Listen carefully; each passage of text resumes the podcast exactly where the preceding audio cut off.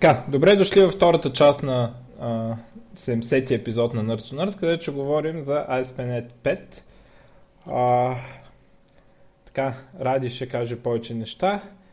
А, на мен аз... ми е забранено да говоря. Не, Само а, раз... питат. на, на Найден му е разрешено да казва а, изречението а, това е направено много по-добре, отколкото в Java. Вярно, сега беше, да. а, така. И а, а, сега аз първо искам така, ако може да почне а, разговора в тая посока. А, ASP.NET 5 е един вид ресет на ASP.NET и така ако може нали, в началото, докато ни обясняваш какво точно става, да ни обясниш и за един съществуващ а, ASP.NET програмист, а, колко от а, уменията му трябва да изхвърли и колко а, може да преизползва и колко ново нещо трябва да научи. Или ако обърнем въпроса на обратно, а, ако аз съм един начинаещ сега, те, дето са програмирали на ASP.NET 10 години примерно, много ли са напред или почваме наравно? Така, Добре, еми ще го покрия това. Значи за съществуващите ASP програмисти няма проблем. А, сега първо може би да започна с това наистина какво се случва в момента от света на Microsoft. Добре започна с, с стейтмента, че се случва един ресет. Той се случва на много нива в Microsoft в момента. А, не е от текущото си CEO Сатя неделя, започна от преди неговото време. А, като цяло всичко, което тръгва Microsoft да прави от фреймворк и development платформа гледна точка, започва да го правят open source. Това изцяло променя дори лайфсайкъла на релизите, дори мисловната дейност, която се включва в създаването на въпросния .NET стак и така нататък.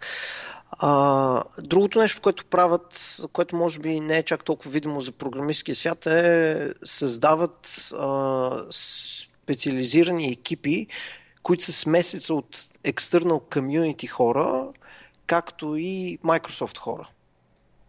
А, тези смесени екипи дават видимост на Microsoft в външния свят и ключовите хора от външния свят дават директно фидбек на точните хора, на хората, които нали, планират своите действия а, в продуктите, които релизват. Та, това е кореното нали, по-различно и оттам вече тръгват всякакви други неща. А, аз участвам в един екип в Microsoft, а, който се нарича Patterns and Practices екипа за Office 365. Тоест, аз съм външен консултант и от този екип, от core мемберите, излизат официалния гайденс как се програмира върху Office 365 и подобните услуги. Това е един такъв пример за цялата тази шашма, която се превръща Microsoft в днешно време. А, сега, какво се случва? Първо, .NET, на .NET ниво имаме ресет. До сега .NET фреймворк беше едно голямо нещо, което инсталирахме на Windows Server. Инсталираше се версията и трябва да имаш тази версия горе-долу, за да може да ти работят приложенията и билдваш приложението точно за тази версия. А, така бяха .NET 1, 1.1, 2, 3, 3.5, нали, и 4 сега с серията. Това цялото нещо, което го наричахме .NET Framework, а, сега създават нещо, което наричаме а, .NET Core, което е изцяло ново, т.е. наистина започнато от новото, от нулата и е изцяло open source, а, публикуван на GitHub, приемат contribution и така нататък. А, и въпросният този, този новия въпросен .NET Framework а, изцяло го редизайнват. Тоест, а, гледат навсякъде в околния свят, гледат в технологии като Java, като PHP, като другите фреймворци. Да кажа, че всичко това върви и официално се поддържа на Mac и Linux. Сега ще разкажа, нали, то от там тръгва цялата работа. Значи, просто то ресет, това, което правят в момента, просто гледат навсякъде какво се случва учат се от другите и си построяват фреймворка така както е трябвало винаги да бъде, взимайки предвид абсолютно всичките недостатъци и коригирайки за, нали, за текущия свят, за съвременното време, за, за software development като индустрия. въпросният .NET, той а, между другото е качен, значи репозиторито е .NET изписано с а, букви GitHub slash .NET и там има няколко репозиторито. Това, което е по-интересното в момента е Core CLR а, runtime директно от GitHub се вижда, че като част от билд автоматизацията и тестовата автоматизация се тества на всички операционни системи. Тоест .NET в момента се билдва на Ubuntu, на CentOS, на, на MacOS, на FreeBSD, на Windows и така нататък. Тоест, за Microsoft специалиста това е доста ново и когато стигнем до въпроса за ASP.NET програмиста, това какво означава, още от .NET слоя означава супер много, нали, дори непознати неща за нас. Аз, между другото, е, идвам от Java света и от PHP света. Не знам дали това всъщност го знаете. А, и малко такъв странен елемент. Нали, Microsoft света го познавам изключително добре и изведнъж сега пак трябва да се съобразяваме с някакви неща, с които примерно, не съм имал фокус и така нататък. Тоест, променя ни се екосистемата значително от .NET нивото. Та, въпросният .NET, да, ще работи на всичко, което трябва да работи и между другото, от, чисто от, програмистка гледна точка, да се следи въпросното репозитори, всичките останали, всичките останали технологии е супер готин learning curve и learning experience. Има супер много талантливи хора, които нали, правят супер яки неща и видимо е. Тоест, това в open source света вие сте го имали с години назад, ние не сме и велето си нали, изключително видимо е бенефита и велето за цялата тази работа. Та, това, което е малко по-ново в .NET слоя, преди да стигнем до SP.NET е, че а, а, малко гледат а, и Java света как пакетира и модулира, модуляризира въпросния билд. Всичко в въпросния .NET Core, а, дори в новото Visual Studio, излиза като NuGet пакет, което е Package Manager за .NET. Тоест в, а, в а, новия .NET всичко ще се билдва в а, модулярни пакети, Тоест, ако направиш Assembly или Class Library, крайният ти резултат на това нещо е един NuGet пакет. Референциите вече не са хардкорнати референции, а са депенденсита. Visual Studio по време на а, промяна на package JSON или на каквото и да е било еквивалентно за NuGet пакети, общо взето се нали, допитва се до NuGet сервера взима си въпросните неща, които ти трябват за проекта и outputът ти е един NuGet пакет, който а, си резолва dependency. NuGet е използва нали, дървовидна dependency структура, а, подобно на NPM за Node.js. Та... А как се лодват тия пакети? Извиняй. В смисъл, да. значи, по, по принцип в Java света нали, има Maven и винаги е имал Maven и винаги си да. има Maven и ти пак имаш дървовидната дървените депенденцията между всички пакети. Проблема обаче, който съществува в Java и затова в Java 9 трябва да го решат е, че ти да кажем депендваш на библиотека А, библиотека А депендва на библиотека Б. Ти също да кажем депендваш на библиотека Б. Демек, а, Б идва както транзитивно към А, така и директно към тебе. Това, което в момента се случва, е, че ти, когато пускаш Java application ти казваш, има едно клас път, което не става деприкейт. Ти казваш, всички класове са ми в ети всичките фолдери, ети библиотеки. И на практика как работи търсенето? Ако накажем ти се обърнеш и търсиш класа, който се казва Ради, то почва едно търсене, в зависимост от това как си наредил клас пътя, къде за първи път ще намери Ради. И къде за първи път го намери, оттам го лодва. И всякакъв е проблема. Еми, проблема е, че тази библиотека B може да е с две различни версии. Проблема е, че ти не знаеш дали ако ти си апдейтнеш на твоето приложение депендност към B, А също ще работи. Защото А депендва на B, обаче може би на друга версия. И може би това А не е тествано с тази друга версия. И смисъл става един, бър, един буквално бълкоч, в който ти а, нали, всичко се компайлва. Да. да, да, да. Значи в случая, ако проектът ти депендва на Assembly A, не, на Assembly B, версия да кажем едно, а референт, депенденси ти към някаква библиотека А, която депендва на същата Б, обаче някаква друга версия, в случая а, те са компилирани и общо взето е в изолация. Тоест, няма зависимост тук. Прекъснато е това нещо. Тоест ти си билдваш спрямо асемблито, което на теб ти трябва, а dependency си е билдното спрямо асемблито, което на него му трябва. В случая в uh, .NET uh, application домейна ще заредат и двете. Окей, okay, те си знаят кое, кое какво вижда и всъщност Node.js пакета е само нещо като колекция на много асемблите. Всъщност той общо взето ти е само за описване на депенденцията, но самия runtime как работи си е на ниво assembly и си е както си беше. Точно и, така. Но това е решено. Супер. Какво става, ако има нещо статик, примерно в тази библиотека? Ще има две, две инстанции на едно и също, така ли? И, те ще бъдат с различни pointers, с различни референции. Тоест, ако имаш някакъв статичен клас Higgs, а, чрез namespace ти го реферираш това нещо и си го зареждаш. Ако някой друг зареди нещо друго в подобие, просто няма да има конфликт. Тоест различна, mm-hmm. различен сегмент ще е. Единият би трябвало да се вижда неговия статик, пък ти да се да. виждаш твоя. Да, ама това, това не е много приятна ситуация също. Ами то да. е много и трудно да я хванеш, защото mm. ти не...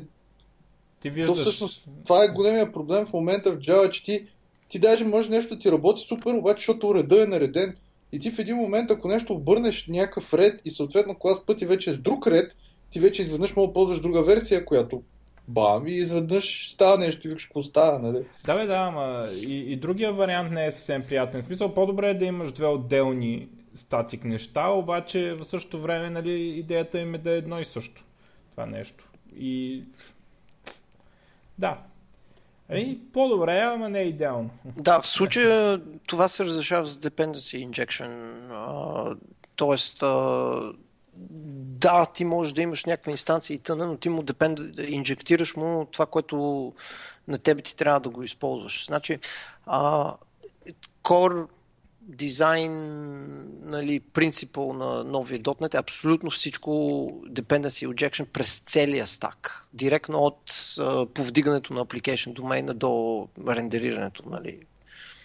Java 2005 Мишо не, не харесваш тогава да пишеш да. така, ама ще видим сега. Ама добре, ама все пак ти, то, то, вижте, ти преинжектваш класа book. А, е, да, е book service. И book service го имаш, ако го имаш директно като dependency, винаги ще, ще ползва твоята версия.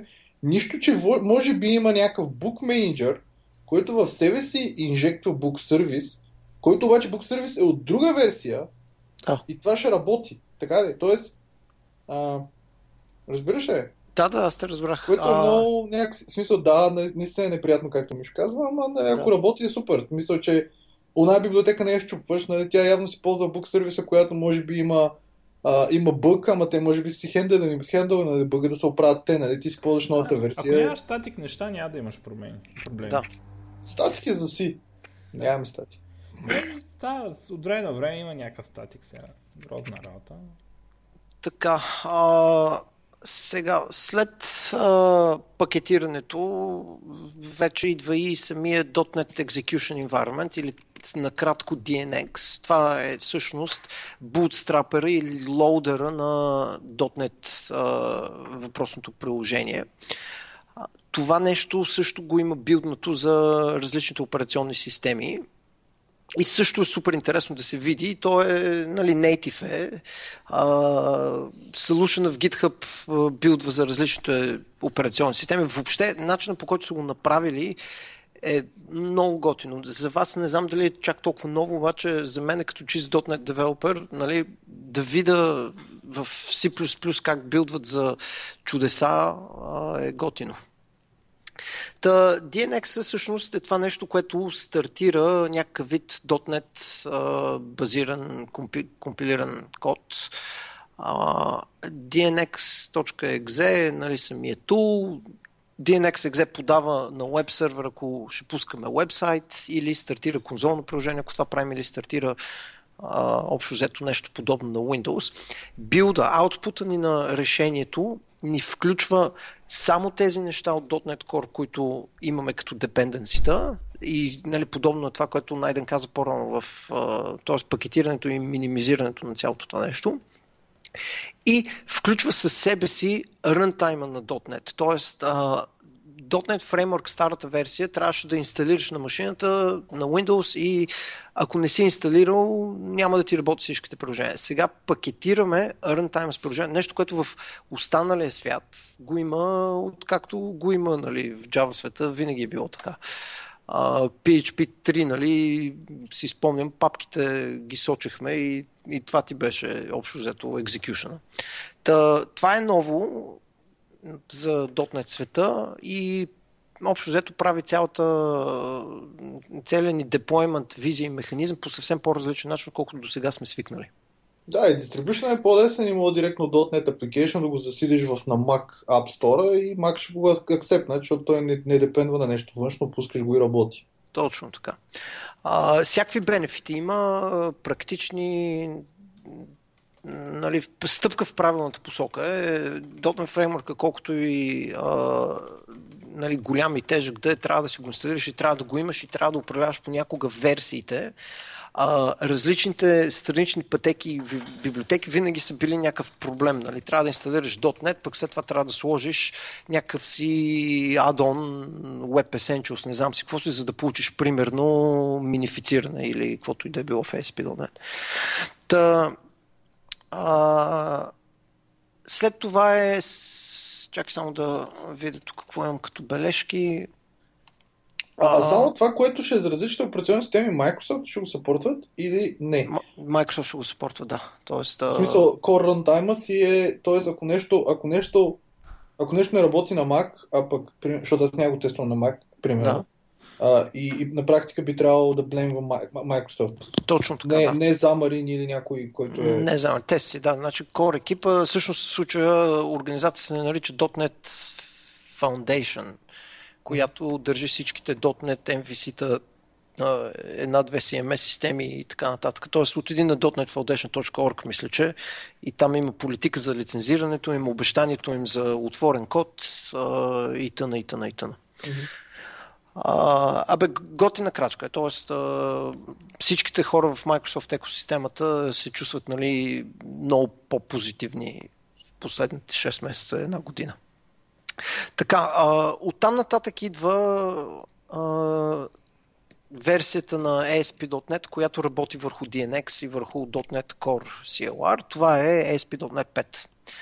Отново всичко е изцяло рестартното. Буквално са хванали доста кадърни хора от веб екосистемата, т.е. истински веб програмисти. Хванали са най-добрите идеи от всички фреймворци и са започнали от нулата да направят така както е трябвало нали, да бъде .NET, ASP.NET винаги, просто са го направили супер добре сега, дизайна е изключително кадърно направен. А, всичко, което съксваше в ASP.NET, просто са го махнали. Като цяло, първото най-голямо нещо, което го няма е WebForms. Тотално отпада от играта и няма да го има. Аз съм силно не съгласен, че WebForms е съксвал. В смисъл, да, то е архаично и е направено за едно друго време, обаче самия модел като компонентно ориентирано програмиране спрямо а, контролери и вюта такива празни, според мен е superior. Ми, затова ако толкова кефи си пишеш на Java, там няма да го махат. Е, няма, ама там няма пропъртите. Да, ще, ще, се, а. ще, ще се върнем малко и на WebForms и какво в MVC са сложили, дето нали, наподобява малко WebForms идеологията, но като цяло Page Life Cycle а, няма да го има вече. А, контрол модела, нали, той да, беше си, може би, готин, нали, и постигаше това, за което потенциално беше създаден. Нали? А, между другото, аз също цъкам WebForce на 10 години, така че а, знам му позитивните страни, знам му и лошите страни. Но тук идеята е, че WebForms налагаше един стандарт на веб разработка, която не беше нали, native за веб програмирането, не беше възприемано от веб програмистите. Та, това отпадна. Отпадна поддръжката за Visual Basic, uh, Visual Basic.NET езика. Yes. Да. Uh, но се появиха в F-Sharp нали, и разни други може да се направят. А като цяло принципно ASP.NET целият рендеринг пайплайн става изключително модулярен и програмиста има абсолютно пълен контрол на абсолютно всичко от входа на веб заявката до рендеринг на аутпута. От там нататък можеш да правиш извращение, като направи си сам парсер на нещо. Примерно можеш да направиш парсер на PHP, който използва .NET слоя, нали, ти бълва някакъв output. А, всичко е dependency injectното, т.е. ти си инжектваш рендеринг енджина, компилаторите, MVC пайплайна, ако искаш да използваш MVC. Uh, MVC-то е опционално в ASP.NET, можеш да използваш нещо съвсем по-различно, но в момента има само MVC имплементация. А всъщност MVC 6 е това, което е в, .NET, в ASP.NET 5, така ли? Да, малко е тъпо името. ASP.NET 5, MVC 6. Добре. Те, Microsoft, те имена са баси трагедия. Да, а значи... на .NET Runtime ще е 4, какво ще е версията на Core, която Еми, на, нарича се, да, Core CLR 5 или .NET Core 5, там има разни раз, различни билдове и така нататък. А стария .NET Framework си остава .NET Framework 4.6. Искам само преди да продължиш да, да питам, а, сега като съм инсталирал .NET на Windows, Microsoft през Windows Update ми праща апдейти, security апдейти за а, .NET Framework. Сега, като а, ще е просто нещо в някаква папка, как ще се получавам аз security апдейтите? Разбирам, че ако искам, нали, в смисъл, защото много хора не искат, защото да не им щупило апликейшена, но ако искам да получавам security апдейти, какво правя? Апдейтваш ли апликейшна, бе, Не искам да апдейтвам, да. аз искам Windows да се грижи за това един от недостатъците е точно това. Значи тебе application ти се бъндълва с runtime. Ако runtime има проблем, ще трябва да апдейтнеш application. Ама мисля, това е, ти гледаш само в някакво такова извратено Windows, Windows View. Значи, ако, ако ти ползваш application както трябва, с други думи, ти си го получил през App Store, или през Mac Store, или през на Linux някакъв апдейт менеджер, той така или иначе ще дойде като апдейт през Windows, нали? Въпросът е, че ние като Windows юзери повечето апликейшни ги сваляме с дясно копче сейф, Ама, когато има дясно говорим копче за веб приложения. Веб приложение, което е деплойнато някъде? Да, аз сега като си деплойна на Windows сервер и като намерят примерно бъг в еди кой сертификат, метод там за сертификати на .NET Framework, Microsoft праща един Windows Update, Windows сервера го получава, апдейтва се и всички сме щастливи. Ама не е точно така, защото всъщност Windows сервера, който ти работят вероятно много Windows сервери, те за да бъдат апдейтнати отнема супер много време, може би не си много щастлив, защото Microsoft... Добре, ама ако искам да е така, така какво става? ти в момента имаш автомат... има и другата Човек, ти в момента имаш просто автоматичен деплоймент пускаш ти на ново ръна, на новото се билдва апликейшна, да дърпа ти новата версия. Ма не, ти не се занимаваш. Ти затова ползваш Continuous Integration, който така е не да прави всяка седмица.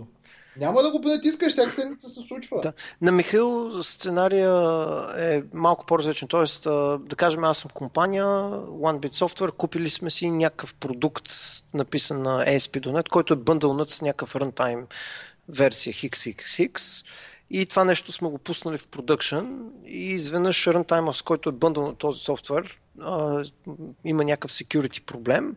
Как трябва да го да апдейна? Буквално трябва да се обада до вендора, да им взема новата версия и да мина през деплоймент на тази нова версия. Да, ти затова да. трябва да си плащаш за апдейт, да. то затова е платен софтуер.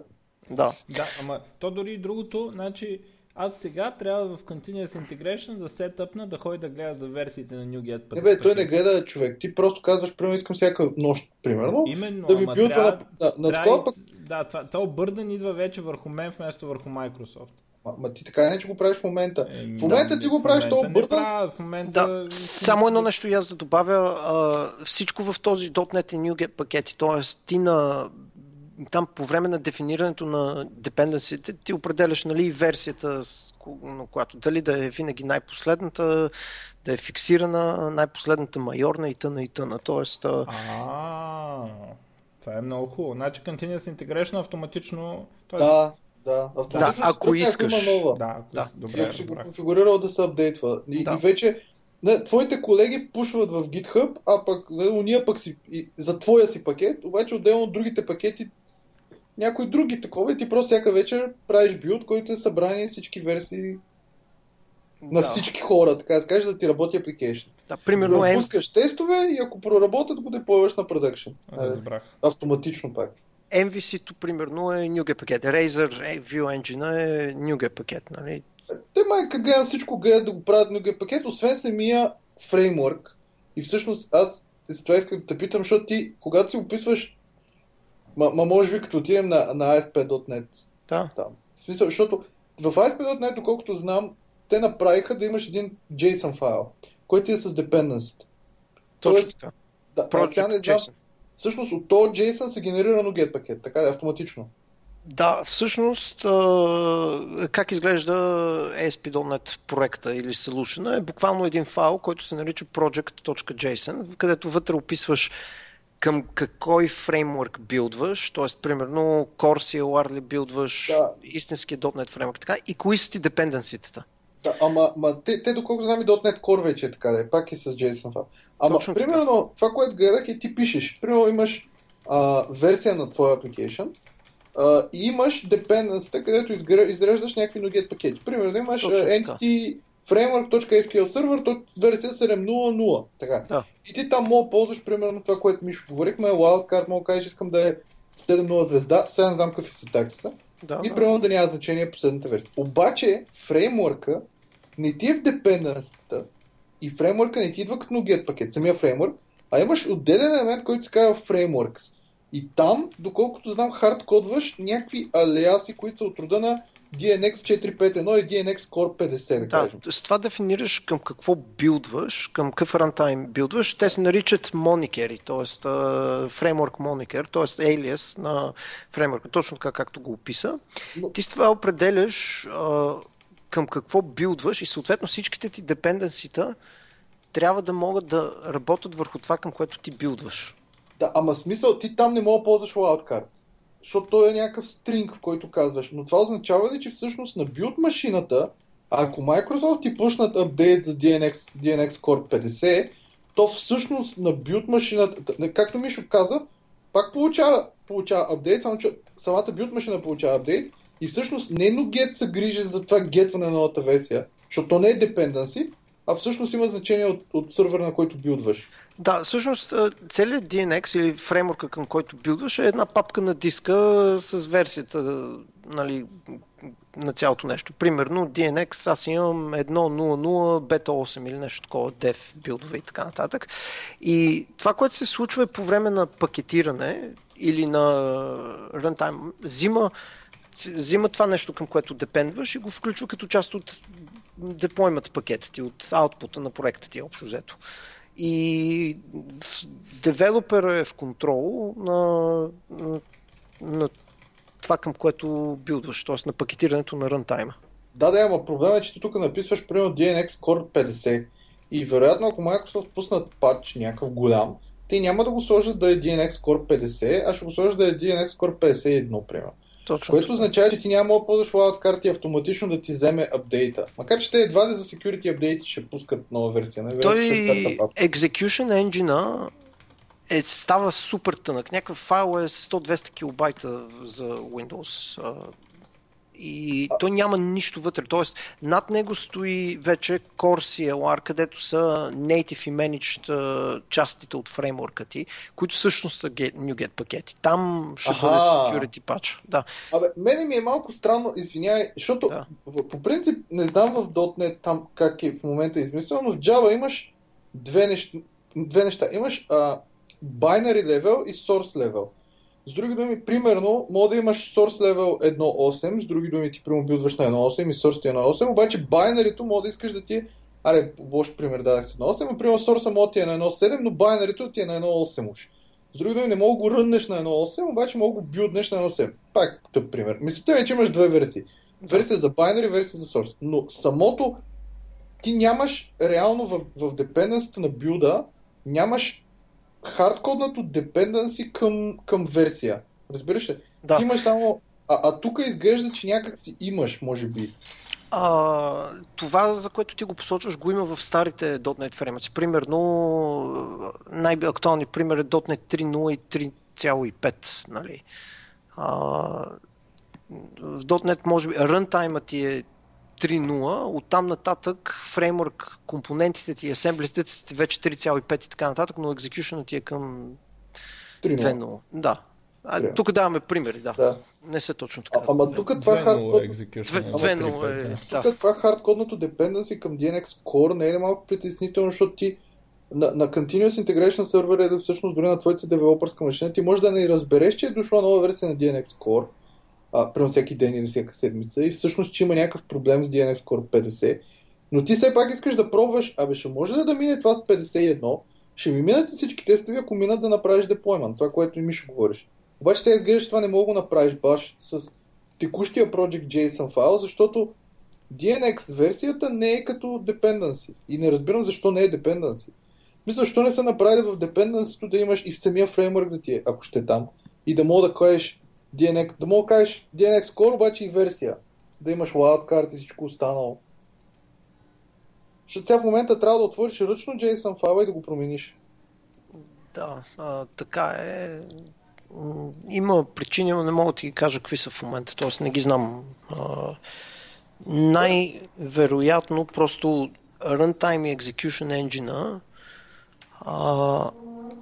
или няма да се променя толкова често, т.е. към това клоня като някакъв отговор е, че той е готов, той е толкова тънко, единствената му работа е да общо взето ти намери приложението и да му създаде application домен, в който да го екзекютне. Това му е цялата работа. Всичко вече е на някакъв друг слой, където могат да ти ги сервират тези неща. Да, бе, то това може би е някакъв алиас и те всъщност ако пуснат security update, то би, би било на същия алиас, така че всъщност ти да. Не си променя JSON файл. Добре, аз предлагам да минем нагоре по стака, да. сега с тези dependency И какво става да. после? Сега, uh, ASP.NET uh, изцяло пайплайна на реквеста е изцяло конфигуруем, т.е. правиш си каквото си искаш общо взето. Само ако може едно уточнение да. да направя, че може да. би хората не знаят. Хората, като кажат ASP.NET, нали, всеки може би си представя различни неща, но ASP.NET само по себе си е Request и Response Pipeline. Не е WebForms, да. не е MVC, не е някакви видими неща. Това е един клас там с прилежащите му пропъртите и класовете за пропъртите, в който идва реквеста и един клас, в който да върнем респонса. Да, всъщност мога и малко да го разширя това нещо. В момента, в който DNX създаде .NET Runtime процес, където вече тръгвам кода ни, ние зареждаме а, така наречения ASP.NET Runtime, който се закача върху а, HTTP с драйвера, нали, заедно с в днешно време нещо, което се нарича ASP.NET Kestrel Web Server. Тоест DNX подава на Kestrel Web Server, който вече подава на ASP.NET, където наистина е един request pipeline. Та, той е .NET базиран нали, Managed Request Pipeline, който може да се контролира. Всичко може да контролираш на веб сервер и как точно да го подава на, на lifecycle на ASP.NET request И оттам нататък идват фреймворците, където в uh, старото ASP.NET бяха три. Web Forms, MVC и Web Pages фреймворк. Това бяха трите нали, рендеринг слоеве или слоя, където управляваме веб приложението и си подреждаме кода по някакъв начин. Та, сега в новото ASP.NET за момента има разработено само MVC. А, за да добавиш MVC, буквално в старт метода на проекта ти, на класа ти, трябва да му кажеш използвай MVC. Uh, оттам нататък използва MVC има един набор неща, които можеш да инжектираш директно и отвън, т.е. и от извън application домейна можеш, на DNX можеш да му кажеш, вземи ми всичките тези неща и ми ги инжектирай в uh, execution на .NET application домен и оттам нататък на ASP.NET. Та, те влизат в старт метода на ASP.NET и оттам нататък в момента в който а, конфигурираш MVC и запалиш нали, въпросния веб сервер, приложението ти става MVC базирано приложение. Та... Тук трябва да отбележим, че MVC и Web API вече е едно и също нещо. Да, сега. Абе, май не е баш така. Се, сега, ще е обясна, сега ще го обясна за какво и да рече тук. В MVC 5, т.е. старото MVC, а, MVC по-скоро служеше и беше нещо от сорта на Bash Model View Controller пайплайна за сервиране на на веб страници, нали, на функционални веб интерфейси. Web API беше по-скоро нещо, което ни е сервис с бекенда и го викаме асинхронно чрез JavaScript или чрез някакви HTTP нали, директиви. А, и бяха наистина, за да имаш едното и другото, бейс класовете бяха различни. Web API много добре моделираше HTTP uh, verbs и действията, докато контролер base класа също ги моделираше, защото натурално трябва и така, нали, MVC фреймворка така казва. И бяха подобни, но бяха различни бейс класове, дори мисля, че бяха и различни асемблита, т.е. различни референции в проекта трябва да имаш. Сега бейс класа на контролера и бейс класа на Web API контролера са едно и също нещо. Тоест, директно а, се връзва към HTTP действията, има си action, имена на action методите или имена на методите, които повикваме. А, и връщат някакъв вид модел, на който, който вика нали, въпросния метод. Та, това а, е. Да. Това, това значи, чак, а, значи винаги наследяваш контролер. Там. Да. И, и, а обаче аз помня, че в менюто някъде бях гледал, че имаш а, Web API контролер и, и MVC контролер отделно. Това вече няма да ги има като две, така ли? Да, то е един и същ клас. А, а, а как се разбира? Тоест ти връщаш резултат. Нали? А това означава ли, че ако приема аз върна A enumerable, то автоматично се сети, а, ти вероятно искаш да връщаш JSON, ще го обърна в JSON, ако примерно аз върна а, там, не знам, string ли всъщност, какво се връща по принцип? Контролерите. Еми, каквото му посочиш на метода. Не, мисълта ми е как... как... View result. А, view result, да. Тоест, ако върна view result, той се сеща, ага, значи трябва да лукат да, за този файл. Така. Да, action result, да. Да, а, е, action result. А ако върна каквото и да е друго, то ще опита да го сериализира до JSON. Да, това го имаше и в старото MVC, т.е. всичко на вход, нали, интерпретатора от HTTP пакета към обектите, това си го поддържаше и изхода към JSON или към каквото си го поискаш да бъде. А за какво ти беше тогава в старото някога да имаш проект, в който имаш хем Web API, хем MVC, след като в MVC на практика имаш това, което ти трябва от Web API? Защото така беше просто направен фреймворка и първо беше направено MVC с идеята, нали, това ще е фреймворка. След това се появи WebAPI с идеята да можеш да го викаш асинхронно тип услуги Има нали, от JavaScript. И други неща, като MVC все пак нали, беше направено преди малко повече време и депендва на HTTP контекст. WebAPI не депендва на HTTP контекст. Точно така, да. WebAPI имаше... е върху All изцяло. Да, имаше... WebAPI е правилното. По-скоро може да се каже, че WebAPI е придобило функциите на MVC, отколкото че MVC да. е погълнало WebAPI, въпреки че името е на MVC. Да, да. А, от там нататък, а, сега какво да кажем, Dependency Injection, казахме няколко пъти, е супер кор. изцяло е обмислено от нулата, пренаправено е много добро. Е, на добро а, ниво са го вкарали, да. Това полза ли си? Защото а, в, в, в, в Java света, между другото, там за... Те, те, там, там, тук, тук при вас разбирам, малко е било наобратно. Първо MVC, после WebAPI, пък в Java света първо имаше WebAPI, с едно JaxRS, да. после решиха да я направим MVC, просто добавиха нови анотации, да връщаш вюта. Нали? Да, а, да. Обаче, а, примерно, това, което мен ма кефи, така да кажем, за, за, за, за Dependence Injection, че в Java имаш един фреймворк и навсякъде, на независимо на какъв леер, ти винаги инжектваш с него. И знам, че в .NET имаше едно Microsoft Unity, дето аз бях ползвал. Там има един Inject, Inject, някакъв да. Kessel, да. И всъщност това ползва ли Microsoft Unity? И, примерно, ако аз имам вече съществуващ проект с Microsoft Unity, в който аз инжектвам в някакви мои сервиси, някакви сервиси, казвайки, не сервиси ми... Да, да, сервис обект клас. Да, сервис, да, бизнес logic обекти, да. някакви мои фасади. И примерно сега, ако аз искам да ползвам ASP MVC отделно, нали, имам го това, до сега съм го ползвал примерно с WebAPI и с Microsoft Unity, утре искам да го ползвам с ASP6, ASP.NET MVC6.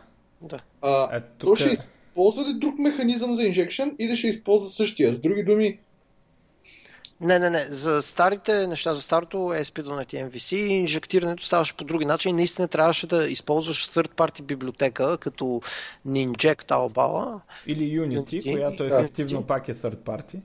Точно така. От Microsoft. Да, и трябваше да го... Сега native в ASP.NET по целия стак имаш Native Dependency Injection. Той принципно фреймворка е билднат около Dependency Injection понятието. Но, но естествено има Extension Point, където може да се включи third да, party. Да, точно така, да. А, т.е. имаш на, на, на, get, на get object метод, може да направиш lookup на другия фреймворк, да направиш bridge. Точно. Мисълта, да, мисълта ми е, че ти, ако пишеш някакъв application, ти едва ли го пишеш за... А, вероятно ще го пишеш за ASP.NET MVC, обаче утре ще ти трябва за още нещо. Утре може би ще искаш да ползваш 50% от него в някакъв друг application. А, това в... Web API, и ти То... не искаш да имаш dependency към ASP.NET MVC, само за да му ползваш неговия инжекшн. Ти искаш да ползваш друг инжекшн, който да не рерайтваш целия си стек. Защото ти имаш, нали, имаш обикновено Entity Framework, имаш някаква база, някакъв data source, имаш Entity Framework, нали така. После вероятно имаш някакви репозиторита, които по някакъв начин а, са инжекнати в, в някакви сервиси. Тези сервиси по някакъв начин вероятно са инжекнати в някакви фасади. И тия фасади вероятно инжектват някакви конвъртъри там към дата обекти или към DTO-та и между модели и Още не сме изпаднали, не да, сме сета. направили такъв овер engineering, като е, правите да. в Java. Имаш някакъв супер овер engineering. И имаш след това web layer, които са ти контролерите. И сега, ако ти тръгнеш с ASP.NET MVC 6, навсякъде ползваш на MVC.NET 6 injection. Супер, не е така? Както така. казахме, мога да го смениш. Да. И да ползваш Не, окей, okay, ама ако утре мен ми трябва да го декапал на апликейшна, и примерно искам всички, целият стек, който е от фасада надолу, а, да, е, да няма dependency към ASP.NET MVC 6, демек аз ще трябва да заменя целият dependency injection навсякъде с някакъв друг. Ти ако си хитър си ползвал само Constructor Injection и да. нямаш такъв проблем. А ти при Constructor Injection не слагаш никакви атрибути, така Не. Добре. Uh, само при Property Injection има атрибути.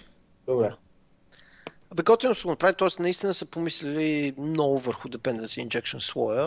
А, като цяло обаче найден в .NET нямаш reusability, т.е. това беше промиса на фреймворка, обаче никога не го постигна. Т.е. между два проекта реални най-много да копипейснеш някой друг ред код, ама да преизползваш това в .NET, поне от моя опит, го няма постигнато добре.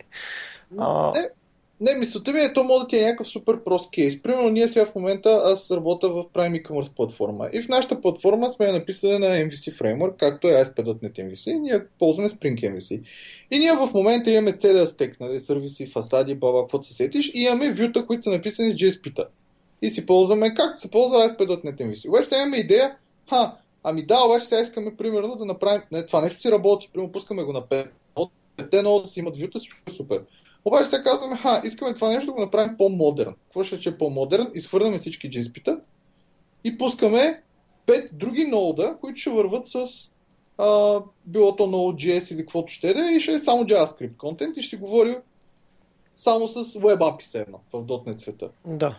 И аз изведнъж изхвърлям, нали, всичко запазвам, изхвърлям само MVC-то и да. е малко къпо да трябва промена надолу, нали, инжекшена само за yeah, Аз, аз принцип съм го правил това. А, в проект, дето а, има, от една страна има едно API, който е отделен проект и от друга страна има вебсайт и те използват същия бизнес logic layer, също референсват същия проект, просто деплойнати като отделно такова. Да, да, ама на мен проблемът беше ако бизнес layer ти е един, кой dependency injection ще ползваш в него. Еми... Дали ще ползваш то на ASP.NET MVC или пак ще ползваш third party. Или явно...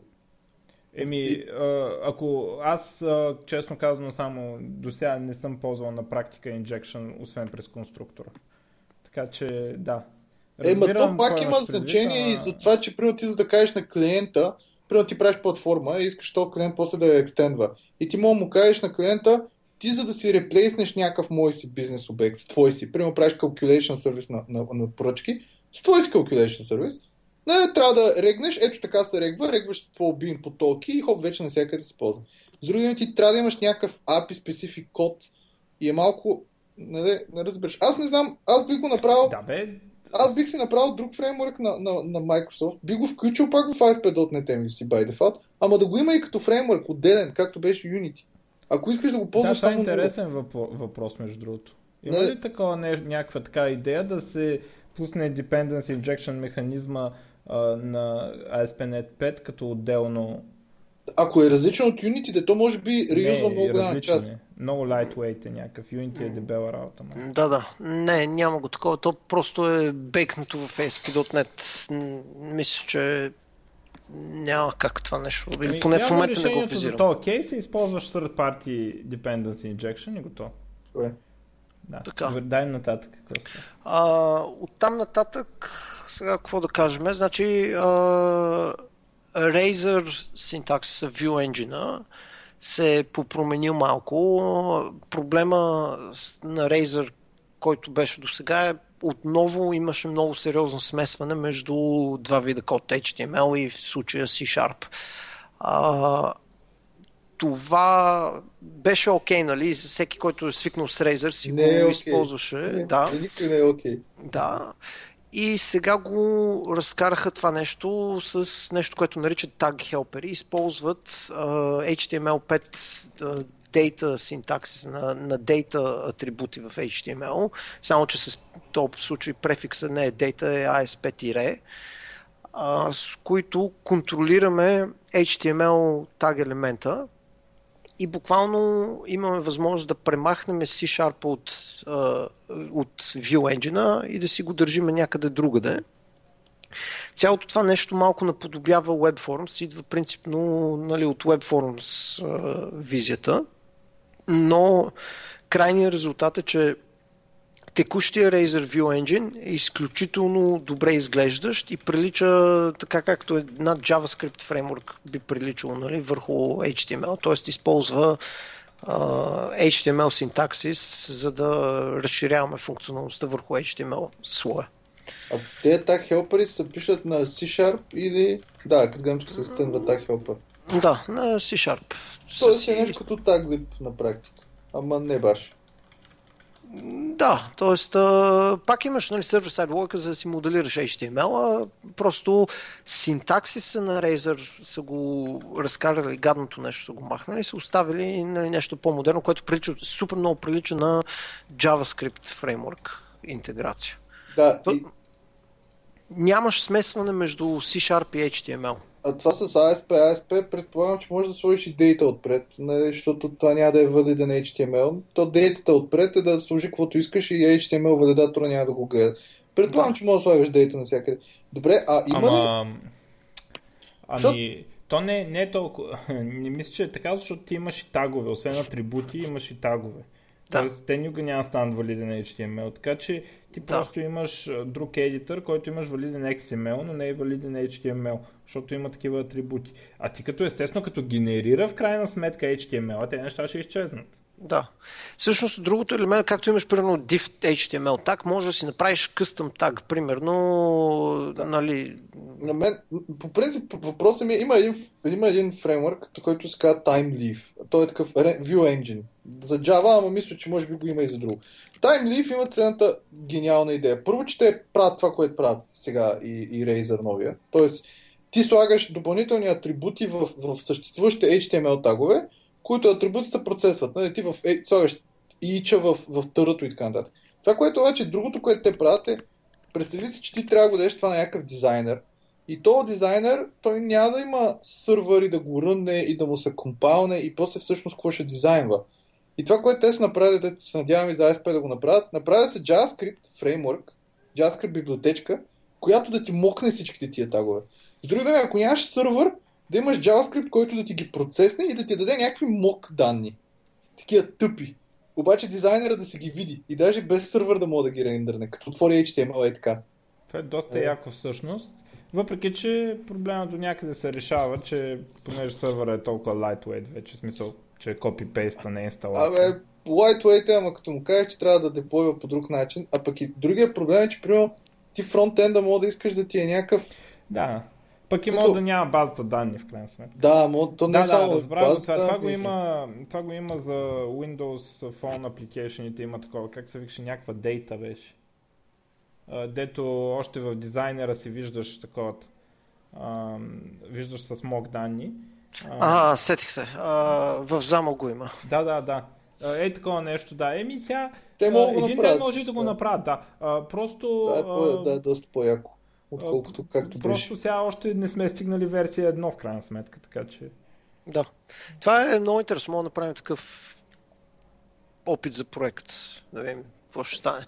Но както и да е. Да, та... то, то въобще трябва да парсваме в JavaScript всичките тагове, които са стандартните тагове и да, да, да генерираме фури, че да праскат три пъти дива или там на каквото е сложен и така нататък. Аз имам... ня... Въобще няма да е трудно даже. Друга идея може с гълб или с нещо node да се парсне. Ама пак трябва да пуснеш нещо. Идеята е, че ти мога да цъкнеш два пъти на HTML и да го пуснеш. Трябва да го рънне браузъра. Да, да. Другото, другото е, примерно, че на, на нас, ни, примерно имейлите. Имейлите ние ползваме също темплейт за имейли. И ти искаш юзера да може да си кастомайзне този имейл по да. някакъв начин. Юзера. Демек ти трябва да му го покажеш вече рендърното. И, и сега малко е... Ти вече ако си пуснал сървър, как ще го разбираш?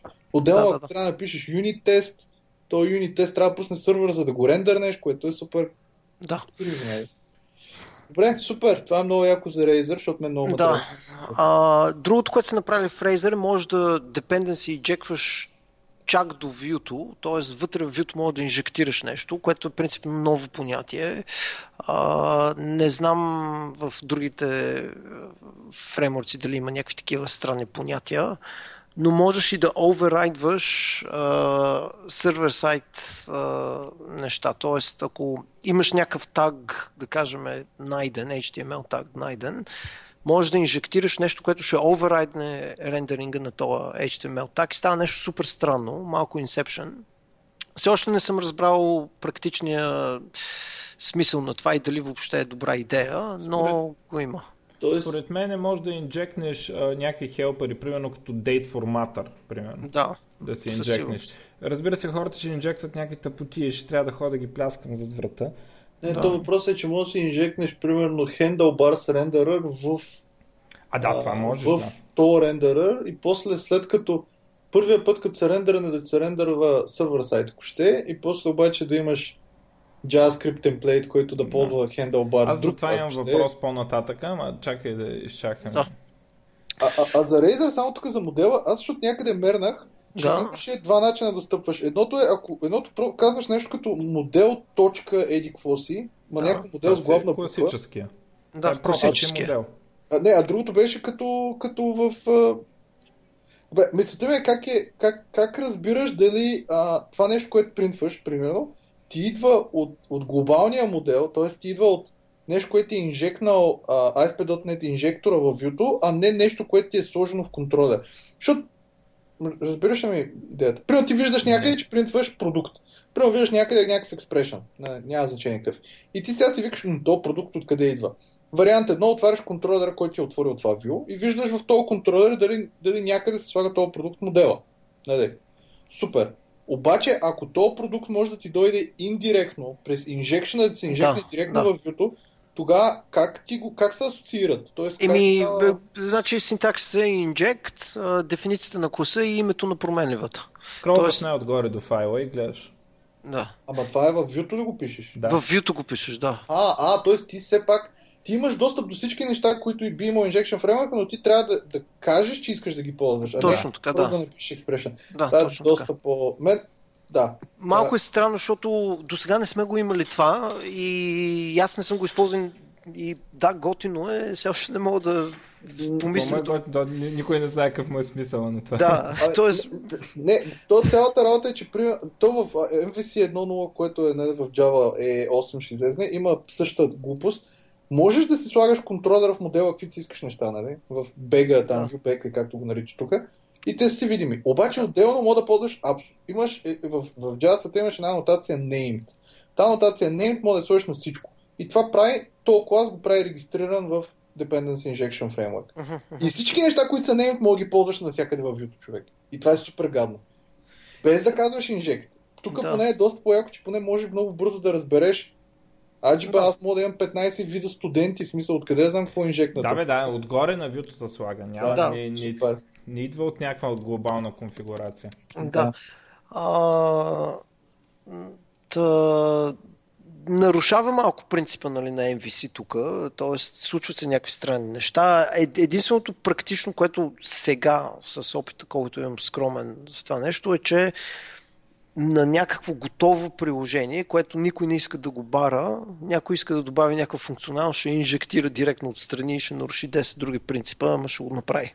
Не, не, той идеята е, примерно ти имаш някакъв application и имаш на някакви вюта и едното вю ти показва, примерно, submission и едно ти показва посетители, едно ти показва това. Обаче във всичките тях искаш, имаш нужда от меню. Иди във всичките тях, обаче не като, като имаш нужда от някакви данни. Примерно имаш нужда от стойностите в някакъв enum, да кажем. И сега малко е тъпо ти във всеки контролер метод да, да викаш метода и да го пушваш. Нали, то е enum. И можеш просто този enum да кажеш, абе, пич, във всичките вюта ще имам нужда от този enum, защото ще показваш Аз не виждам, що е тъпо. Аз така би го направил. Бих си а, направил base контролер, който работата му е да храни enum и ще Ама да как ще го направиш? Чакай, чакай сега. Ти примерно имаш, да кажем, ти ако имаш, имаш 50 enum и, и имаш 50 различни контролера. А, в 13 от тях имаш нужда от това нещо. Еми тогава си направя такива неща, които да инжектвам в контролерите и от контролерите ще да го Ама точно това е, че ръчно ще трябва да направиш. То принцип мога да направиш с интерсептор. Мога, поне в... Предполагам, че тук имаш. Мога да кажеш, искам преди всички контролер методи, които примерно се казват еди какво си, да се намират еди къде си, и да, след тях да ми инжекнеш и това, нали? Ама тук го имаш на готово. Не е нужно да правиш този интерсептор, направо кажеш, да инжектвам да, го набиеш в YouTube, реално. Да. Така че има, има usage, смисъл не е да. е. Абе, помисли си ги нещата, с малко повече опит и ще ги разберем до край, деца вика. А, така, оттам нататък а, това, което са вкарали в ASP.NET, така наречените Node.js Tools за Visual Studio, а, с поддръжка за NPM, Node Package Manager и Bower за client-side пакети, директно влиза в uh, ASP.NET 5 Visual Studio Build Experience. Uh, готиното там е, че нали, ASP.NET винаги е имал критика за липсата на добра интеграция, на добри тулове, out of the box, трябваше да се инсталира нещо, което се наричаше Web Essentials, за да имаме неща като лес компилации, SAS компилации и тъна. Сега директно а, самия проект разбира много добре package JSON, има интерфейс за управлението и така нататък, както и bower.json за client-side библиотеките.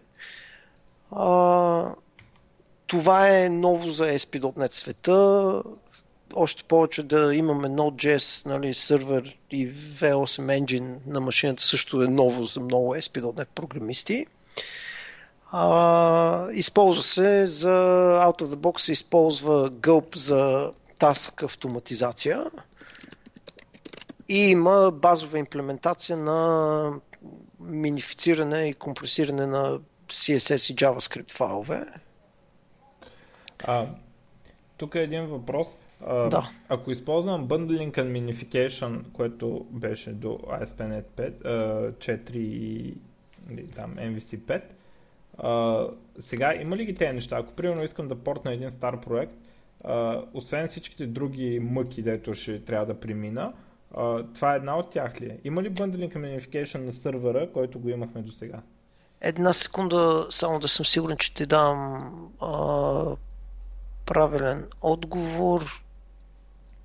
Няма го.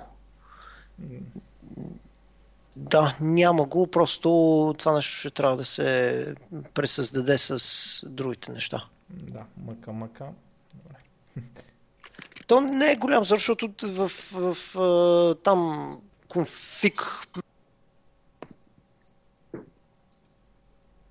Нещо изчезна. Да, нещо май. Тук ли съм? А, за малко да нямаше. Да, сори. в старото MVC просто махаш там кодовете ти за бъндлинга и използваш вече нови, новите синтакси парадигми. За MVC програмиста това е, да, може би някакъв минус, но за останалия веб свят, все пак тук визита на Microsoft е да хване да. Чуж, нали, чуждите програмисти. Да. И то по-скоро да може да се използват нещата, които са създадени за чуждите програмисти. Да, защото Да. защото представи си и Microsoft да бяха направили client-side package management, нали, JavaScript Library Management Framework и да се конкурират с Bower, примерно, абсолютно глупост. Да, но в крайна сметка, нали, сега голямата мода е client side, което client side bundling, т.е. бъндълваш го предварително и шипваш един JavaScript файл до клиента. Обаче това е добре за single page applications, обаче за другите applications server-side bundling си има, си има предимства, защото да. може да избираш конкретна комбинация за тези пейджове, ми трябва тази комбинация от файлове, за тези пейджове, тази комбинация от файлове и така, така, да има много пейджове, в които има То, различни... Това в повечето случаи е грешно, Мишо. А, не съм Защото, защото ако, ако му изсипеш, не в хомпейджа естествено, но ако примерно в хомпейджа му изсипеш много JavaScript файлове, ако ще, или един голям с всички, а, той ще влезне кеширан и повече няма да бъде никога дръпнат в браузъра. Докато ти ще му изсипваш различни комбинации и... от JavaScript файлове. Разбрахта, да, ще кешира отделно и ще трябва да ги дърпа. Разбрахта, Има и още един... съм убеден, че най-доброто не е нещо по средата. Тоест да имаш примерно пет комбинации. Да, и, е, има и един друг елемент. Бъндлинга все пак а, използва сервер сайт ресурси и ако го включиш като част от реквеста ти, нали, все пак яде някакви ресурси. Ако а, правиш не, нещо такова, ясно, което нали, изпирателно. Все пак подозирам, нали, поне според мен така на око, без да съм правил замервания, ми се струва, че има има място и за сервер сайт бъндлинг. Ама, Мишо, по принцип всички тия неща, които в момента ги има, да. сервер бъндлинг, изобщо бъндлинг, те, те вече няма нужда от тях в HTTP 2. Е. А, а всъщност, нали, в момента да. това е модерното и да, да използва HTTP 2. Така че те може би не искат да пушват в тази посока, защото може дори сега да, в момента да, да е релевантно, може като излезне да е релевантно, ама до 3 години дали ще е или да, до 5. Има лойка, има лойка. Нали, аз забравих да, между другото, да, да анонсна по време на първата част. Те, тази седмица правим J Professionals една конференция. Ама то така иначе няма места за нея в София. Така че няма нищо не съм. Но и всъщност даже Наков ще говори за HTTP2, има лекция. О, не. Иха. Добре. А, и... Интересно, поканете ми мене да дойда там да видя за какво а, ново интересно. Няма, да, да. Ама то ще е, тя е джаварска конференция. Ема нищо, то... Я, я мислим като някаква така а, хипстърска конференция, където всъщност повечето повечето лектори да са лектори, които не са били лектори или, или такива, които не могат да се престрашат да говорят на някаква голяма.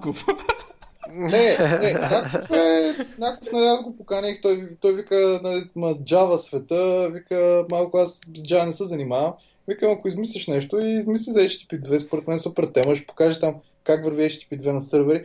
Та да се върнем тук на темата, всъщност той е ASP.NET, как, преди имаше това AES, което аз много мраза. Кое имаше? Internet Information Service. А, да, сега ще ти обясня. Отвратително. Сега вероятно има някакъв малък сървър. Чакай сега.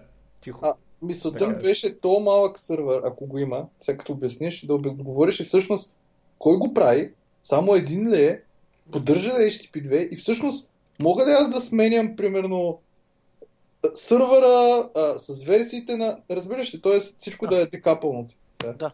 Сега, а ако отвориш github.com на клон черта ASP.NET, едно от първите репозитори, които ще видиш там, се нарича Kestrel HTTP сервер. Mm-hmm. Това е ново, а, базирано на libview. Сега как, как работи въпросния пайплайн? А, IIS веб сервер, той служи за веб сервер за много неща. Нали? Може да не е само ASP.NET сайтове да сервира и така нататък. Да, бе, той е супер и за кешинг, и за статични ресурси да го ползваш да. пред. Да. Точно така. Сега, той подава реквеста вече на това чудо Kestrel HTTP сервер, което е ASP.NET Web Server функционалността. А, това нещо то все още се разработва горе-долу и версии, не знаем в момента. Тоест някаква бе част от ASP.NET 5 ще си е бъндълното ще си е. А... Ма това ще е production сервера? Тоест, да, това ще е production. Да, то LibView, също, LibUV е направено за, Joy, за Node.js предимно, нали, първата му билд и така нататък. Не знам чак толкова повече историята но това нещо ще бъде самия веб сервер, който сервира нещата и е направен много добре. Тоест, отново са си ресетнали начина по който ще сервират ASP.NET нали, приложения и така нататък, обмислят го от нулата. А, а какво стана с уния старите, Мишо? Аз само ти кажи, дето бяха... Не помниш, преди имаше едни там, те не бяха Кортана, не знам как се казах. Имаше един веб сервер такъв, който беше като альтернатива на AES. Имаше един друг, който пък... Сещаше се, бяха два. AES Express. Не, не, не, не бяха AES въобще в името. Бяха с някакви такива кодове. Те за девелопмента, о, как се казва, що? Gemini май, не. Gemini ли беше? Абе, не, беше с някакво име на някаква жена. Ама, има, значи, два сървъра има IIS и то е Development сервера и IIS Express. Не, те никога не бяха готови, те бяха показвани на дема, като не, не знам, да си не знам пуснеш, да, да си направиш все едно. Еми, единия, примерно, много беше такъв разпространен, да си направиш на нали, десктоп application, така да, конзолен application с mainmet, като го ръннеш и хоп, имаш вече е, някакъв... Това е HTTP listener класа, да. дето го Ама, пускаш не, и имаш веб сервер. Ама едното пък можеше да даже някакви неща да ръмваш на него. Тоест не е само за статичен веб, ми беше не, нещо. Не, не знам. Значи има а, някои от нещата, които покараха, се превърнаха в кастрел точно. Ага. Нали, да. които бяха за ASP.NET 5. А, да. Сега аз не, не можа да разбера обаче а, ES а, може ли да ръмва с там онова не, оня леер, който имплементира All реално, може ли да ръмва ASP.NET Application или просто говори на, на кастрела? Еми, говори на Kestrel, т.е. На, на iOS Web Server целта му принципно е да можеш да управляваш веб сайтовете и приложението, но не и да ги екзекютва. Нали. А, всъщност, а, Kestrel е компонента, който а, т.е. в случая DNX е компонента, който ще подаде на Kestrel и това нещо ще се закачи за HTTP докато IIS просто е нещо като рапър, менеджмент рапър отстрани. Едно време AES използваше нали, ASP.NET Loader Assembly, което ни зареждаше... Да, то така, всъщност. Да, той, той беше рапер или bootstrapper и AES подаваше на ASP.NET Loader и така нататък. Даже старите версии на, на, на ASP.NET а, в аутпута си включваха ASP.NET Loader и в webconfig файла на AES му се казваше заради нали, въпросния DLL. Това го няма вече и всичко е през Kestrel. Да, тук да можеш да кажеш какъв модул. Ти може да имаш и PHP. То даже имаш някакъв PHP модул за AES, дето ти пуска PHP, нали? Точно така. И, Той и всъщност... .NET беше просто един, един от всичките да. неща. Да. А... Но въпросът е, че в момента може да изхвърлиш AES и да ползваш Nginx с, с Castrel. И си окей. Okay. Можеш, да, имаш а, такива опции. Не знам дали някой би го направил на Windows сервер, но тънкият момент тук е, че нали, това все пак трябва да работи на не е Windows сервери, а другите машини нямат IS Web сервер. И... Да. Да, това е цялата шмекария тук. А, а за да се случи цялото това нещо, хендлера, вече е един такъв generic хендлер, нарича се HTTP Platform Handler. Това е хендлера, който и на Windows Azure се използва и това е всъщност хендлер, който позволява в Windows Azure да имаш PHP, Java сайтове и там каквото си искаш сайтове. Той е такъв абстрактен, хубав, конфигурира се лесно и така. А, Друго, друго, какво да кажа, конфигурационните ни файлове са предимно JSON файлове, както винаги е трябвало да бъде, но все пак останаха solution файловете, си остана гадния синтаксис. А, а на ниво писане на самите контролери, да. там аз, аз, не, аз на практика малко и аз писах на .NET, но аз всъщност писах на WebForms и когато, така да се каже, напуснах там .NET света, тогава MVC всъщност супер всички искаха да пишат на MVC. Но да. от тогава имаше, има ли разлика в, примерно, в тия атрибутите там за рутинг, HTTP GET? Всъщност в начина по който ти си пишеш самия контролер, да. а, им, има разлика и в това. Тоест... Значи MVC си мина през някакви версии, там 1, 2, 3, 4, 5, нали? А... Ама има преч, не е някакъв ребут на самите атрибути. Тоест... С, почти също като преди е почистено, е направено там, все пак някои класове са променени начина по който правиш нещата, но имаш пълен контрол. Ако това ти е въпрос, имаш абсолютно пълен контрол да си дефинираш рутинга и ротирането, нали, как ще работи, какъв синтакс ще използва и така нататък. Абе, на, на мен проблема ми е, че преди беше, имаш някакво, смисъл, аз както казах, не съм писал на, на да, да, да. MVC и беше малко супер магия, защото ти, ти си дефинираш някакъв root, дефинираш някакъв контролер и после в контролер слагаш някакви методи. Обаче на тия методи не слагаш не слагаш някакъв пад, на, на самите тях не слагаш рутинг. И да. после в view някакси ти казваш, искам да ми дисплейнеш екшен до еди кой си да, екшен. Да, да. И Разбрах. то някакси автоматично генерираш някакъв URL. Да. Който... Значи по дефолт в старите MVC-та имаше нейминг конвенция синтаксис. Тоест, ако ти си кръстиш метода така и вюто със същото име и атрибутите на метода са ти кръстени така и те ти дойдат в пакета, а, фреймворка автоматично ще ти напасне нещата автомагически.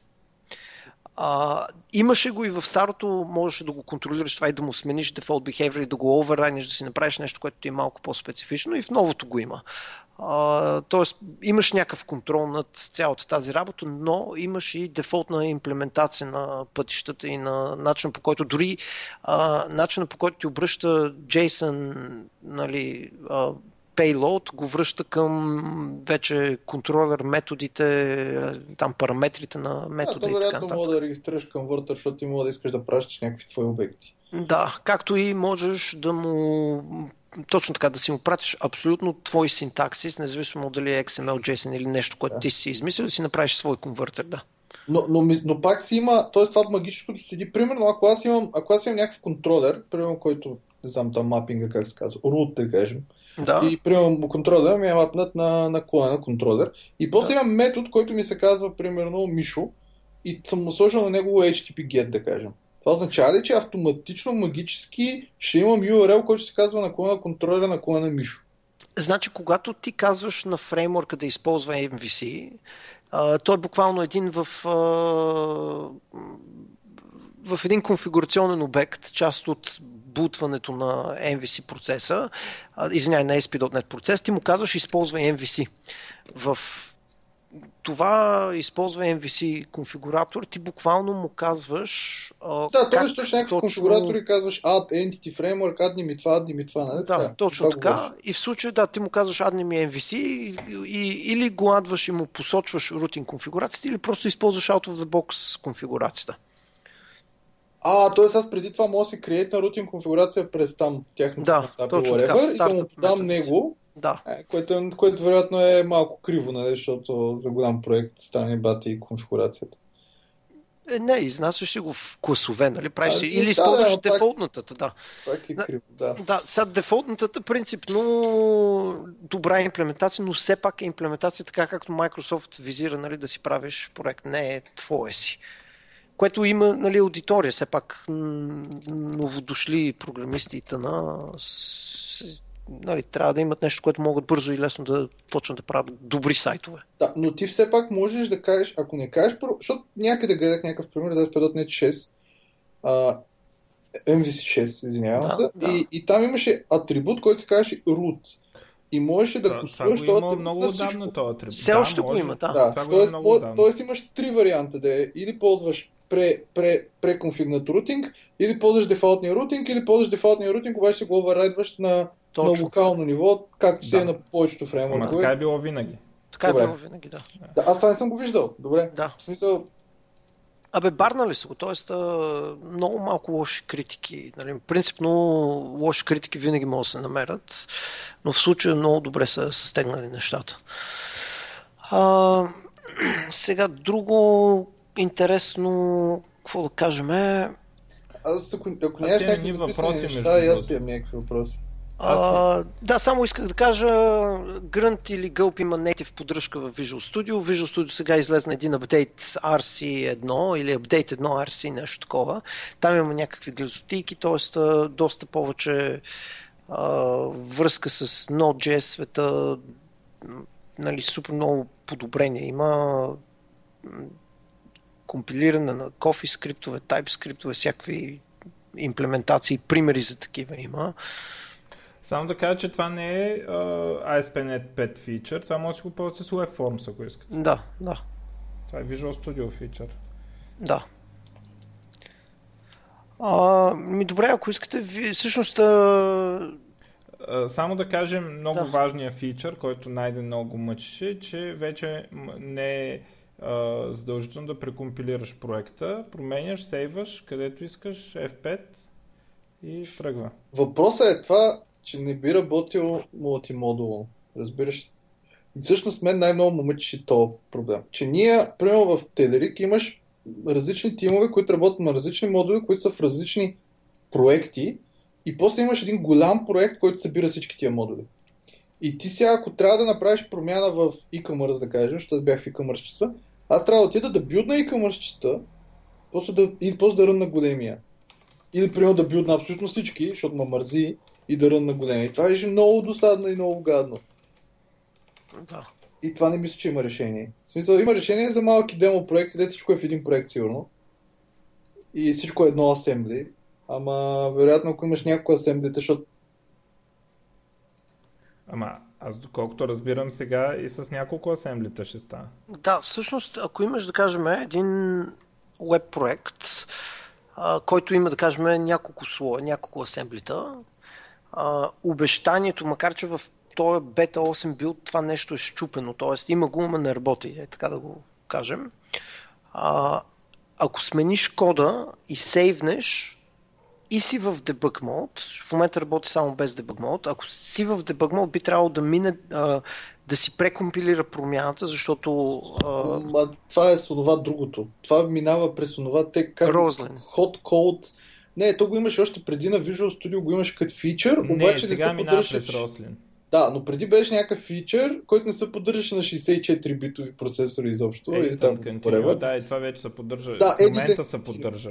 Ама ще работи Не, същия... не минава през това. Не, не е това. Друго. Ама, Ма пак... А Edison Continue вече работи на 64 битове. Излезнало е това, дето работи на 64. Мода е написано да. на ново, но въпросът е, че работи по такъв начин. Аз коннектвам в дебъгър, виждам някакъв клас, променям класа, сейвам, то ми релодва само. Не, не е така, не е това работи, отваряш без да рънваш на ES, ако искаш, таковаш, сейваш и онова ти прекомпилира там какво без трябва и го пачва. Без да, знае какво да си компилира и само това, което си променил, успява да го компилира. Рослина го прави това.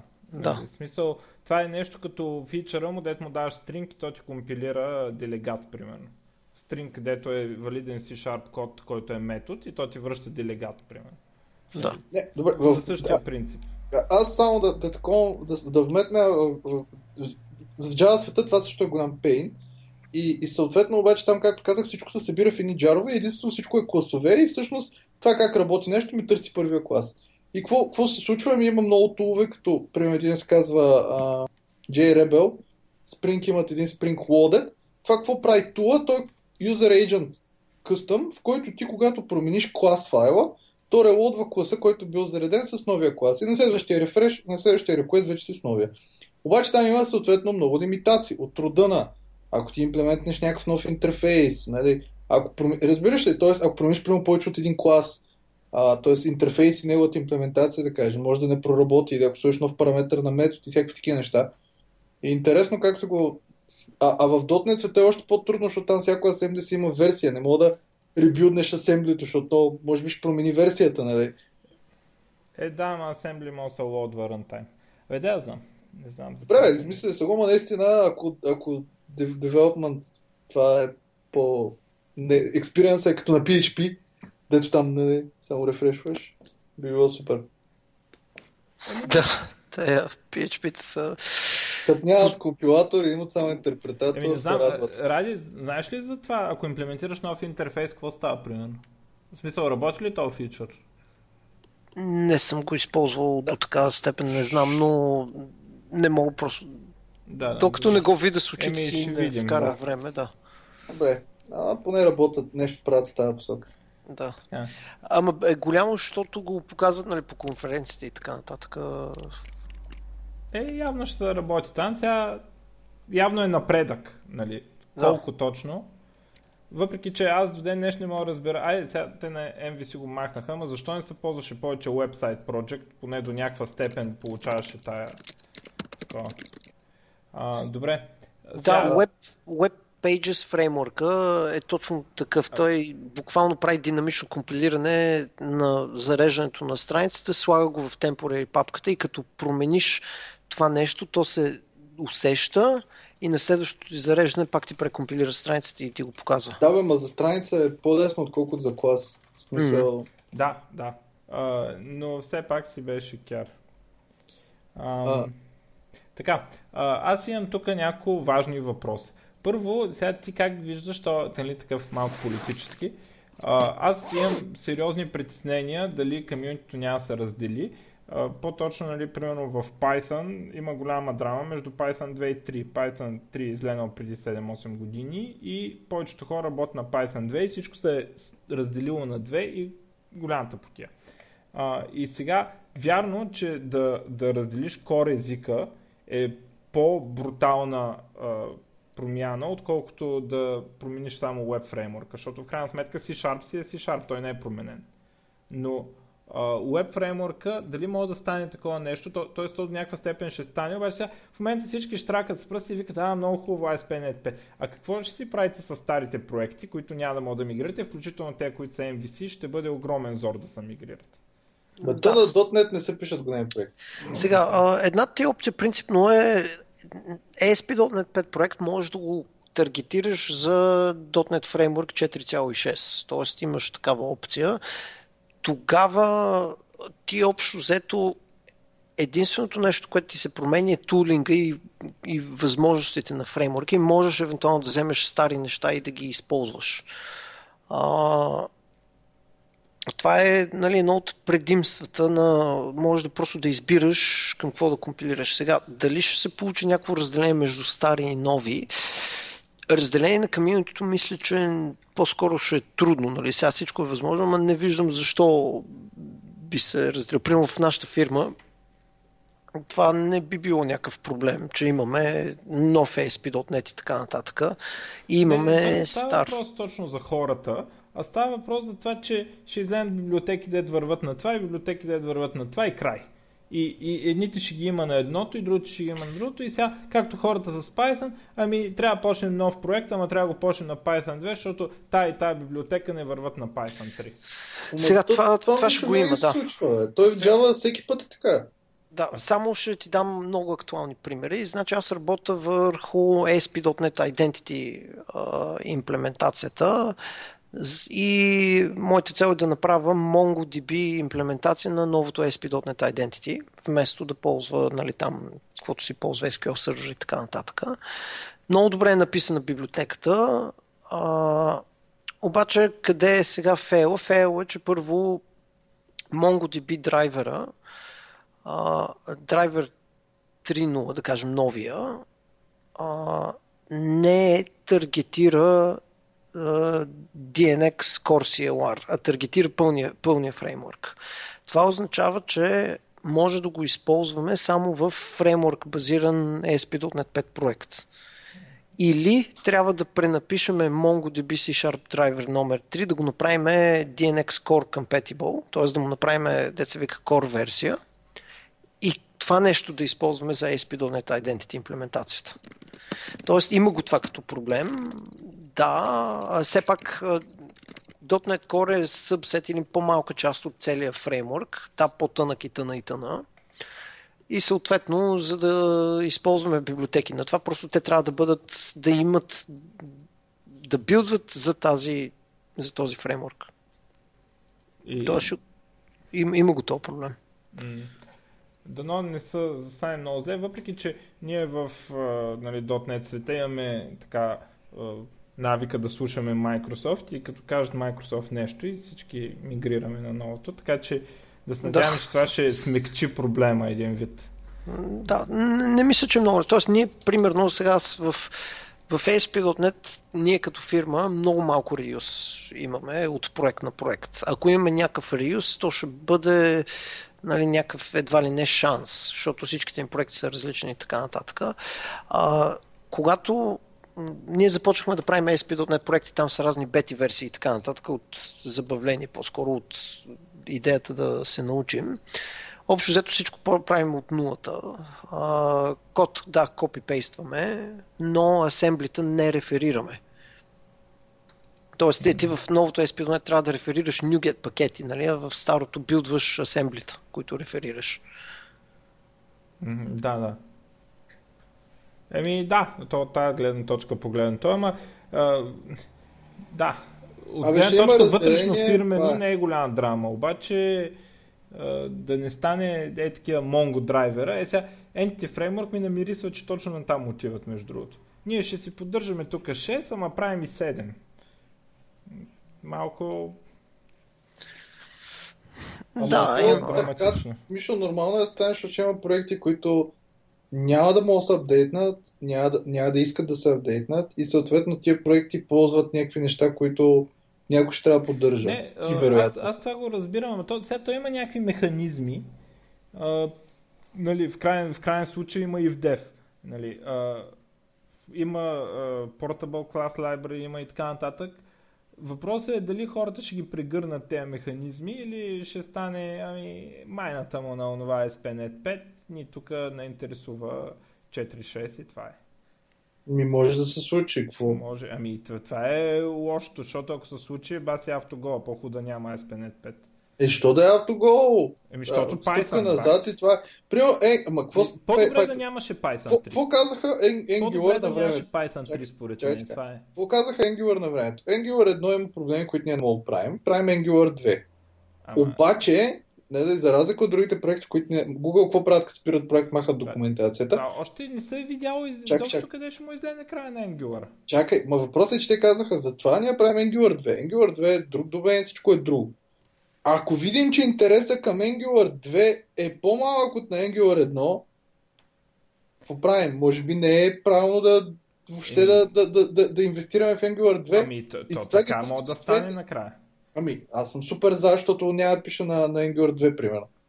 А, аз ще пиша на Ember, да кажем. Да бе, добре. Но, смисъл, ама е, хубаво че... ли е да причиниш тази ситуация? Ама... Значи, ако знаеш, че ще я причиниш, ще я причиниш, ще я причиниш. Ама, какъв е варианта?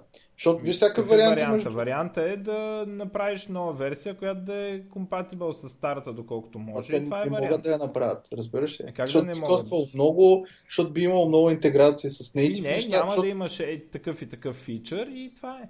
Ама, ама, ама те за това е .NET Core, да нямаш такъв и такъв фичър. Ами, Обаче това, че някой... да не стане накрая никой да не го ползва .NET Core и двамата деца го ползвали са набутали. Както с Python 3. Аз даже мисля, че така би станало. Знаеш, по принцип ами, цялата идея на Аз се надявам да не стане, ама те... Аз не мога да разбера как никой не е...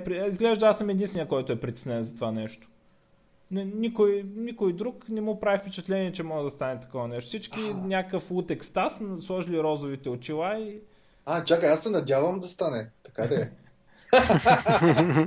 Ама не, сега, на тях големия проблем е, че повече хора не искат да хостват на Windows, защото Windows е скъп, защото няма толкова много хостинг, трябва да могат, пускаш, да могат пускат сайтовете на всичко. Как ще пускаме сайтовете на всичко? Трябва да имаме рънтайм, който върви на всичко. Как ще направим рънтайм, който върви на всичко? Ами много би било скъпо. Затова да направим .NET Core, който е само тази част, която ни трябва всъщност да имаме работещи сайтове, които да работят на всичко. Това Бам, не, не обяснява много неща. Да, ама, чакай сега, после BAM фреймворка фреймворка, който работи. Нали? И сега, имаш два варианта и да ще имаш когато е готов фреймворк. Вариант едно. Ами те ти са кефиш на Windows, ти така не че ползваш Microsoft Azure, така не че ти хостваш на Windows. Какво те интересува .NET Core и така нататък. Мога ползваш новите технологии, но пак да ги ползваш на, стари, на, на full .NET runtime. И нямаш проблем. Има някакъв. Ама да не стане никой да не може да ползва новите технологии, защото никой не е направил библиотеките за новите технологии. Ма, де, пак ще му... И да не ама... стане. Да... Ама, ама ще... Ням, няма какво да ми говори, защото Python 3 аргумент срещу това. Не, не, Мишо, може да стане обратното. Те, новите неща ще върват на, на големия .NET. Ама добре бе, ама Python 3 е аргумент, че новия от, примерно Python 3 няма смисъл. Защото никой не го ползва. Те си правят някакви неща и не си го ползват после и всички си разработват на Python 2 и това е. Е, точно така. И, и само и, и усилието вложено в Python 3 така, е загубено. И е много различно комьюнитито на Python комьюнитито е много да, старо комьюнити, като Java комьюнити, е. не искаме да учим нови неща. .NET комьюнитито са хора, които имат 99% по-малко от 10 години стаж с .NET. Нали? Демек не са почнали 2001, още не са почнали 2005. По принцип е така и нали, са в да. Python положението е много по-грубо, защото форкват core езика. Нали, дето е най-грубото, дето може да направиш. Докато нали, при .NET, сега ASP.NET, там... Ама то ASP.NET ще може да ти върви на, на стария .NET. Ама не е проблема обратен, бе. Проблема Ама е, че... точно това е. Ако видят Microsoft, че тримата човека, които не си ти, които искат да хостват и да пускат на, а, на Digital Ocean, къде да плащат само 10 долара, да имат Linux, обаче по някаква причина първо перформанса може би не е добър, второ, Ама... developer experience не е добър. Ма е, те не какво? могат да си направят проекта, защото им я няма библиотеката. Ама, Разбираш? Окей, да, developer experience не е, не е добър.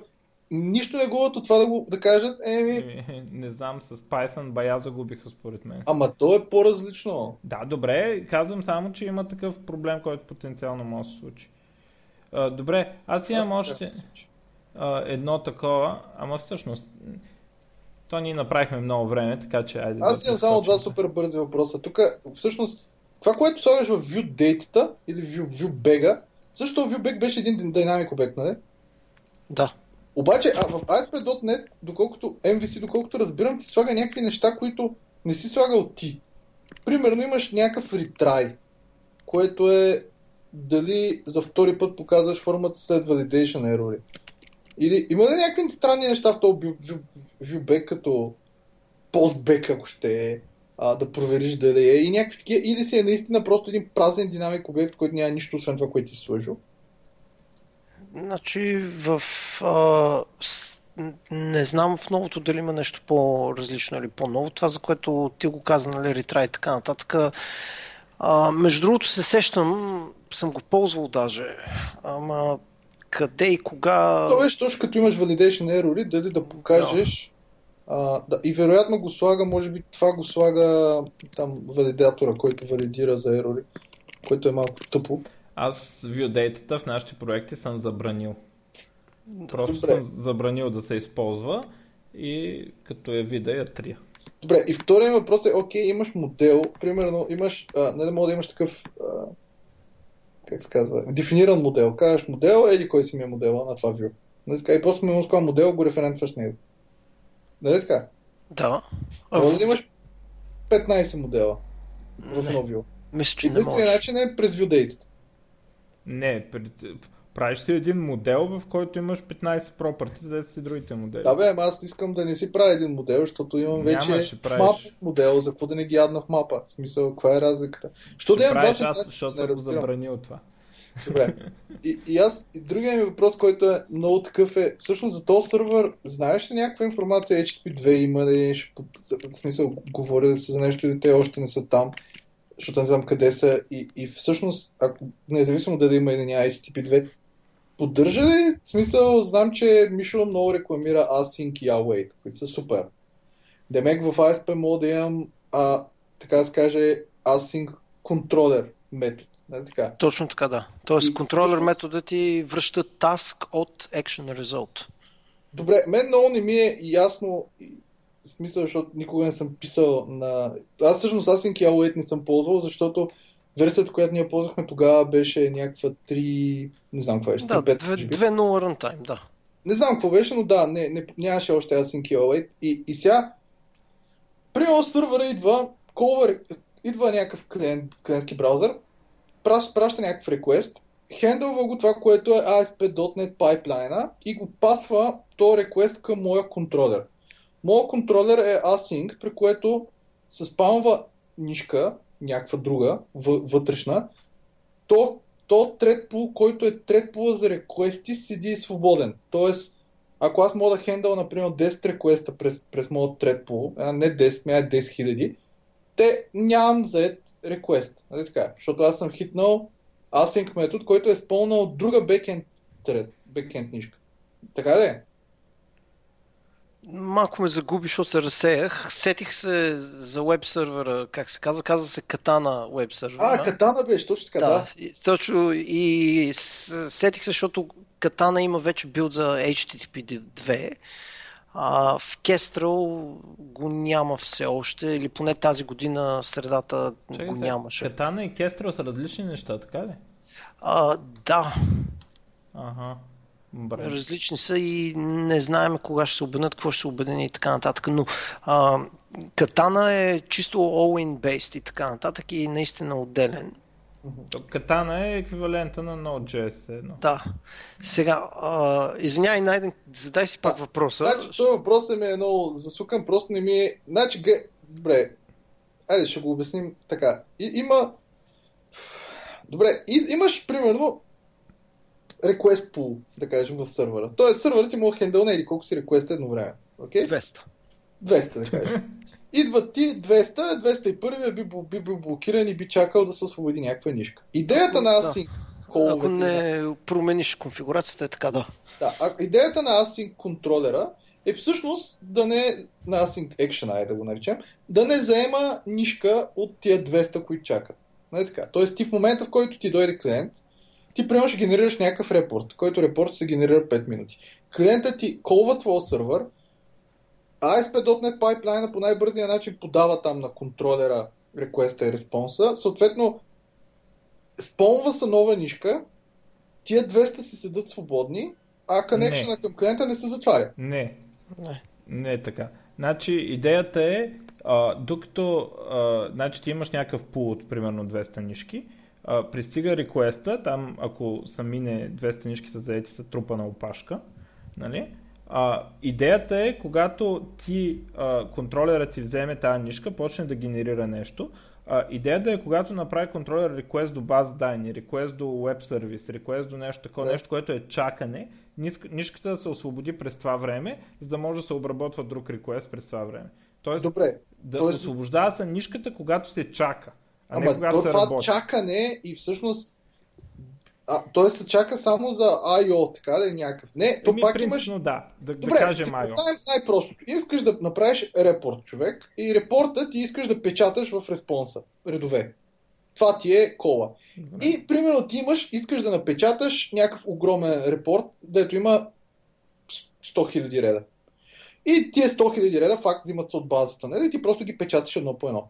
Ако ти направиш контролер, който си казал, че е Async контролер, в този контролер ти викаш дай ми, примерно, първите 100. А, първите 100 юзера от базата. Не така кажеш. Sawait, да кажем. Добре. Взимаш резултата и ги наблъскваш в респонс. Така ли ще направиш? Ми да.